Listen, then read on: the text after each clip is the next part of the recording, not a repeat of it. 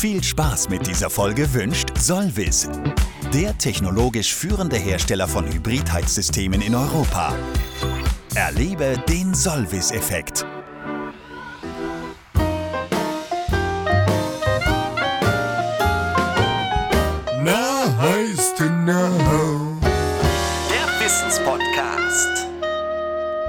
Hallo und herzlich willkommen zu Nice to Know, euren Wissenspodcast aus der SAK-Branche.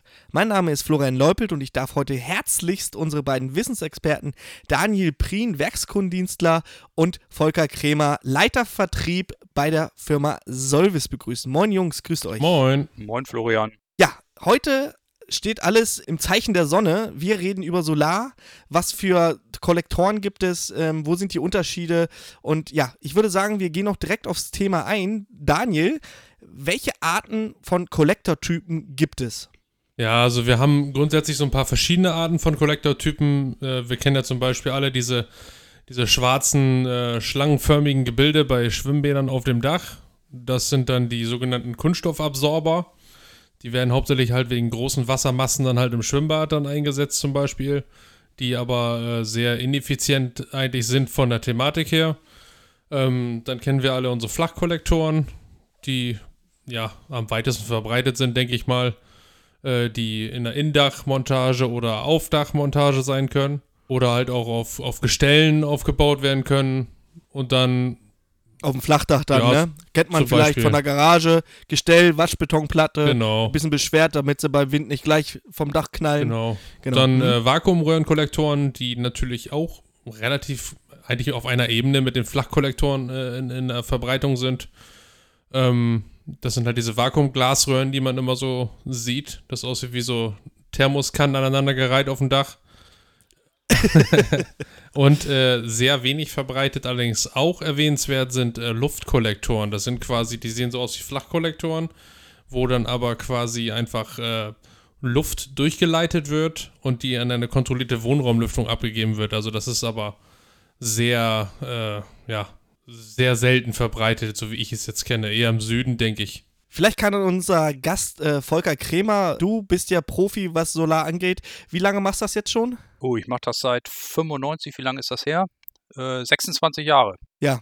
Ich glaube, wenn einer weiß, wie Solar geht, dann bist du es. Ihr von der Firma Solvis seid ja Vorreiter, auch mit. Ihr fertigt die Kollektoren ja, die ihr baut ja tatsächlich noch selber in Deutschland, in Braunschweig, ne? Da ist ja euer Sitz.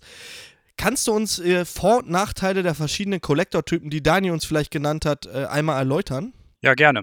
Also Vorteil von, von Flachkollektoren ist, ähm, ne, hat Daniel ja auch schon gesagt, sind die am wesentlichen und am, am meisten verbreitetsten Kollektoren. Vorteil von den Flachkollektoren ist sicherlich Preis-Leistung. Ähm, das heißt, auf ähm, den, den, die Kosten des Kollektors äh, zieht eben äh, der Kollektor am meisten Leistung vom Dach. Ähm, während der, Flach äh, der Vakuumröhrenkollektor äh, sicherlich ein Ticken effizienter ist. Da gibt es unterschiedliche Typen, äh, die sogenannten Sydneys oder Heatpipe-Systeme, also zwei unterschiedliche Vakuumröhrenkollektortypen gibt es da. Und der äh, Vakuumröhrenkollektor ist gerade bei schwach bei schwacher Einstrahlung, wenn wir wenig, äh, wenn wir wenig Einstrahlung haben, also wenig Licht sozusagen haben, wenig Sonne haben, äh, dann kriegt der Vakuumröhrenkollektor äh, ein wenig mehr vom Dach runtergezogen. Kostet aber deutlich Das mehr. heißt, das heißt im Winter, vielleicht gerade im Winter, gerade in Norddeutschland ist ja nicht so unbedingt bekannt dafür, dass wir im Winter die meisten Sonnenstunden haben, ist ja deutlichst effizienter als der Flachkollektor. Ja, im Winter, wenn du eine klare Einstrahlung hast, ist der Flachkollektor auch sehr effizient. Äh, da geht es eher auch in der Übergangszeit oder auch im Sommer, wenn du halt ein bewölktes, bewölkten Himmel hast, äh, also das, äh, die restliche Strahlung, die eben sozusagen durch die Wolken noch durchkommt, die kann der Vakuumröhrenkollektor effizienter in Wärme umwandeln, als ein Flachkollektor es kann. Die Luftkollektoren, die Daniel ernannt hat, kennst, hast du da Erfahrung mit? Kannst du was dazu sagen? Ja, Luftkollektoren, äh, ne, wie der Name schon sagt, äh, wandeln sozusagen die Wärme in Luftwärme um und äh, werden eben eingesetzt, äh, wenn man ein Luftheizungssystem hat. Also ist klassisch äh, für ein Einfamilienhaus oder auch für ein, für ein Mehrfamilienhaus eher wenig im Einsatz, äh, weil wir klassisch ja als Heizwärmeverteilung ein Wassersystem haben, ein wasserbasiertes System haben. Jetzt mal eine Frage an euch beide. Ähm, wie genau ist die Herstellung eigentlich von solchen Solarkollektoren? Und jetzt auch, äh, wir sind ja mitten in, in der Diskussion der Nachhaltigkeit andauernd. Wie nachhaltig ist diese Herstellung der Solarkollektoren? Soll ich mal anfangen, Daniel? Ja, da kannst du, glaube ich, eher dann was zu sagen als ich, glaube ich. Deswegen gebe ich dir immer das Heft in die Hand. Ähm, naja, wir fertigen hier seit äh, weit über 20 Jahren, fast 30 Jahre, äh, fertigen wir hier Kollektoren bei uns in, in Braunschweig bei Solvis. Ähm, wir fertigen in der Regel die Flachkollektoren. Insofern würde ich mich darauf jetzt erstmal auch fokussieren. Äh, so ein Flachkollektor ist so aufgebaut, du hast quasi eine Aluminiumwanne. Äh, das ist so die äußere Form. Und von oben nach unten jetzt mal äh, geredet, haben wir oben natürlich eine Glasabdeckung. Das ist eine, ein sogenanntes selektives Glas, was äh, möglichst viel Strahlung durchlässt, möglichst wenig Strahlung reflektiert. Ähm, und entsprechend auch ähm, ein Glas ist, was, ähm, was äh, vom, vom Schutz her so aufgebaut ist, dass wenn irgendwann mal so eine Glasscheibe runtergehen würde, irgendwo an eine Kante kommt, zerbricht sie sofort. Also so ein Verbundsicherheitsglas, wie man es aus, aus dem Auto quasi kennt. Das habe ich tatsächlich bei euren Kollektor auch schon mitgemacht. ähm, ich weiß nicht, ob es heute immer noch so ist. Ihr liefert die Scheiben immer extern mit den Kollektoren. Die sind nicht vorgefertigt, oder? Äh, ja und nein. Äh, bei unseren Großflächenkollektoren, wir haben ja bis zu 7, 8 Quadratmeter in einem Stück Kollektor, da liefern wir die Scheiben extra. Bei unserem Modulkollektor, zweieinhalb Quadratmeter, äh, da liefern wir den Kollektor inklusive Scheibe komplett fertig. Okay, auf jeden Fall ich weiß gar nicht mehr, das war noch in meiner Lehrzeit. Leupelt schön auf dem Dach, trägt diese Scheibe. Ich weiß gar nicht, wie leicht ich nur an die Kante gekommen bin. Äh, ich durfte dann eine halbe Stunde lang die Regenrinne aussaugen, weil so viel Scherben, na egal. Gut, fahre fort. Nein, aber das ist äh, in der Tat auch ein schönes Bild. Ich habe äh, viele Monteure angeleitet, die Kollektoren zu bauen. Und wenn die eben an eine Kante gekommen sind, dann haben sie mit mal nichts mehr in der Hand gehabt und haben wirklich etwas erstaunt, erschrocken aus der Wäsche geguckt. Egal. Ähm, also oben das Glas, äh, dann eine kleine Luftschicht und darunter ist der sogenannte Absorber. Der Absorber besteht im Wesentlichen in der Regel aus einem Aluminiumabsorber ähm, und unter diesem Aluminiumabsorber sind Kupferleitungen geschweißt in der Regel. Ne? Also bei uns äh, schweißen wir, da gibt es sicherlich auch andere Verfahren mit Löten oder Klemmen. Äh, wir schweißen äh, den, äh, die Rohrleitung unter den Absorber. Das heißt, wir haben ähm, auf einem Meter ungefähr 600 Schweißpunkte. Diese Schweißpunkte sorgen dafür, dass die Wärme vom Absorber auf die Rohrleitung abgeleitet wird. Durch die Rohrleitung fließt äh, das Medium, das Wasser oder das Frostschutz-Wassergemisch, äh, was dann die was dann eben die Wärme nach unten zum Speicher bringt. Unten drunter, unter dem Absorber, kommt noch eine entsprechende Dämmschicht, in der Regel Steinwolle, ähm, um eben die Wärme nicht ans Dach abzugeben, sondern im Kollektorkasten zu halten. Das ist es schon. Also Aufbau von einem Flachkollektor. Ja, wie nachhaltig ist denn so eine Herstellung bei euch? Mhm. Also da gibt es äh, unterschiedlichste Studien, je nachdem, wen man fragt oder wer die Studie in Auftrag gegeben hat, kommt das, äh, kommt eben unterschiedliches raus. Ähm, wir haben ähm, so Ansätze von 12 bis 18 Monaten äh, energetische Amortisation. Was ist eine energetische Amortisation? Das ist eben die Zeit, die der Kollektor braucht, um die Energie, die er fürs Produzieren benötigt hat. Also ein Kollektor hat zum Beispiel ohne es jetzt zu wissen, 500 Kilowattstunden ähm, Energie, um ihn eben zu erzeugen. Ähm, wie lang ist die Zeit, der, der, Zeitraum, in dem man den Kollektor betreiben muss, um eben äh, diese Energie wieder reinzuholen.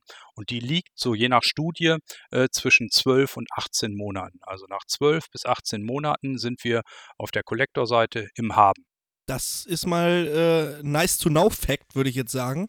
Das hätte ich jetzt äh, tatsächlich gedacht, ähm, ist ein bisschen länger. Aber ihr seid ja fast sowieso, also ich war mal bei euch in Werk, ich und, äh, also Volker und ich haben ja schon ein Video gedreht gehabt und äh, ihr seid ja auch, was Solar angeht, ähm, auch was die Stromabdeckung äh, von eurem Werk abgeht, eigentlich ganz gut bestückt, würde ich sagen. Ne? Also ich habe da mehr Kollektoren gesehen als äh, Dach, hätte ich jetzt gesagt.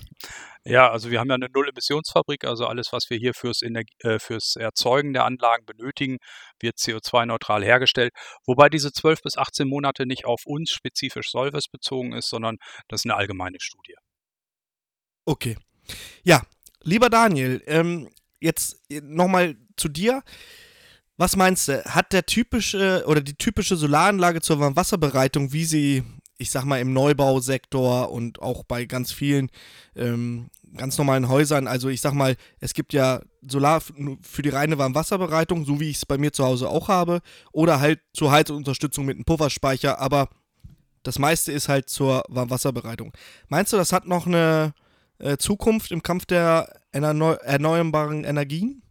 Ja, also ich denke auf jeden Fall, das wird halt immer eine Alternative bleiben, weil äh, gerade im Neubaubereich hast du halt, äh, ist das eigentlich immer meist das Mittel der Wahl, weil ähm, ja, am günstigsten, denke ich mal, in der Anschaffung im Verhältnis zu den anderen Energien. Ähm, am, für die reine Wasserbereitung am einfachsten umsetzbar, ne, indem du einfach den Pufferspeicher reinsetzt oder wie auch immer du das realisieren möchtest in deiner Hydraulik. Ähm, und äh, wenn du jetzt zum Beispiel eine Wärmepumpe betrachtest, da bist du halt dann auch wiederum mit deinem ganzen Heizsystem dann nachher gebunden an äh, Fußbodenheizung und äh, andere, andere Geschichten, wenn du halt niedrig, da musst du halt zwingend niedrige Vorlauftemperaturen fahren. Und äh, ja, ich denke, mit der, mit der Solaranlage für die Warmwasserbereitung bist du halt eigentlich mit am besten eigentlich aufgestellt, wenn du einfach auch die am offen einfachsten Wege eine regenerative Energie einfließen lassen willst und, und diese ganze KfW-Anforderung einfach abdecken willst. Da denke ich einfach, das ist die auch eine mit der günstigsten Alternativen. Volker, hast du Zahlen für uns hinsichtlich, wie viel Solar rein für Warmwasser benutzt wird oder aber auch äh, als, als Heizungsunterstützung? Ich meine, ihr baut ja Systeme für die Heizungsunterstützung mit Warmwasser, also ihr habt ja kompakt, kompakte Komplettsysteme. Ähm, hast du trotzdem Zahlen, wie viel Solar rein für Warmwasser benutzt wird und oder aber auch für Heizungsunterstützung? Nee, da muss ich in der Tat passen. Also ähm, komm, ich könnte jetzt irgendwie so aus dem Bauch raus irgendwas sagen, aber ne, möchte ich hier im Podcast lieber nicht machen. Ähm, also habe ich, hab ich nicht ganz konkret die Zahlen. Ähm, aber so ein paar Aussagen kann ich noch, äh, noch dazu bringen. Also wenn du so eine 10 Quadratmeter Solaranlage nimmst zur Heizungsunterstützung und Warmwasserbereitung, dann schafft die, äh, je nachdem wie gut das Haus isoliert ist, dann schafft die das äh, Haus äh, mit einem Deckungsanteil von so grob 15 bis 30, äh, 35 Prozent abzudecken. Also 15 bis 35 Prozent, je nachdem wie gut das Haus isoliert ist äh, schafft, die Solaranlage der gesamten Heizwärmeversorgung zu realisieren. Auf nur 10 Quadratmeter Dachfläche. Das ist doch Hammer. Also da finde ich. Äh das ist wirklich gut, ja. Und äh, da die Neubauten ja sowieso alle jetzt im neuesten Standard sowieso generell alle ganz gut gedämmt sind, ähm, ist das auf jeden Fall eine feine Sache. Ich würde sagen, für die erste Folge von, unserem, äh, von unserer Podcast-Reihe für Solar war es das jetzt erstmal. Ich bedanke mich bei euch beiden Gerne. für eure Expertise und ich würde sagen, wir hören uns in der nächsten Folge. Ne? Also bis denn und macht's gut. Schön. Tschüssi. Bis dann. Ciao. Tschüss. Diese Folge wurde präsentiert von Solvis, der technologisch führende Hersteller von Hybridheizsystemen in Europa. Erlebe den Solvis-Effekt.